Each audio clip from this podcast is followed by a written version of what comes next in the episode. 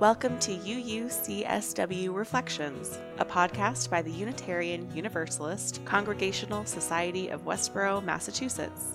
We're glad you're here.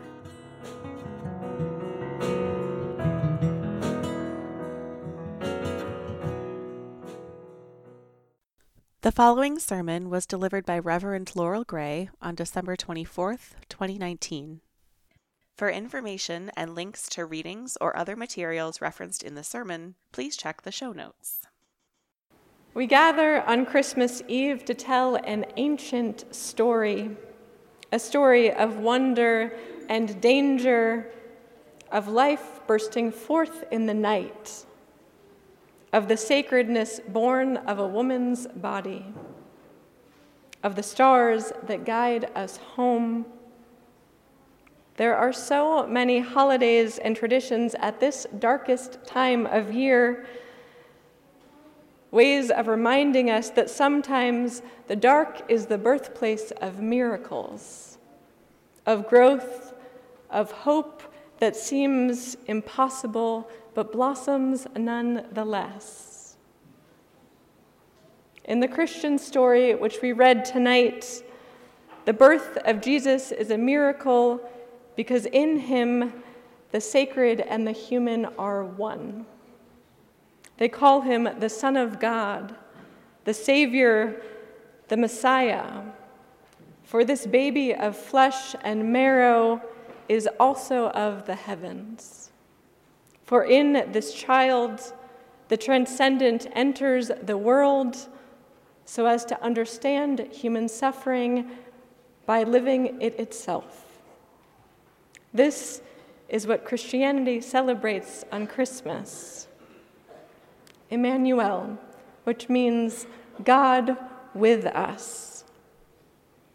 The story tells of a kind of love that will be our companion through the lowest valley and the longest night because it has suffered too. It is a story of the transforming power that exists on the margins for this babe was no king, and yet his very existence is seen as a threat to the empire. The story tells us that this is where the holy lives, amidst the mess and the hay and the outcast, amidst the struggle of Mary's labor pains and the mystery of the stars that guide the faithful. On this dark night, as we retell this Christmas story, I invite you to reflect on these moments in your own life. Moments when life and love and hope found you amidst your despair. Moments when you knew that you were not alone. Moments when some tenderness left you speechless. Moments when you followed that guiding spark so that you could give your gifts to the world.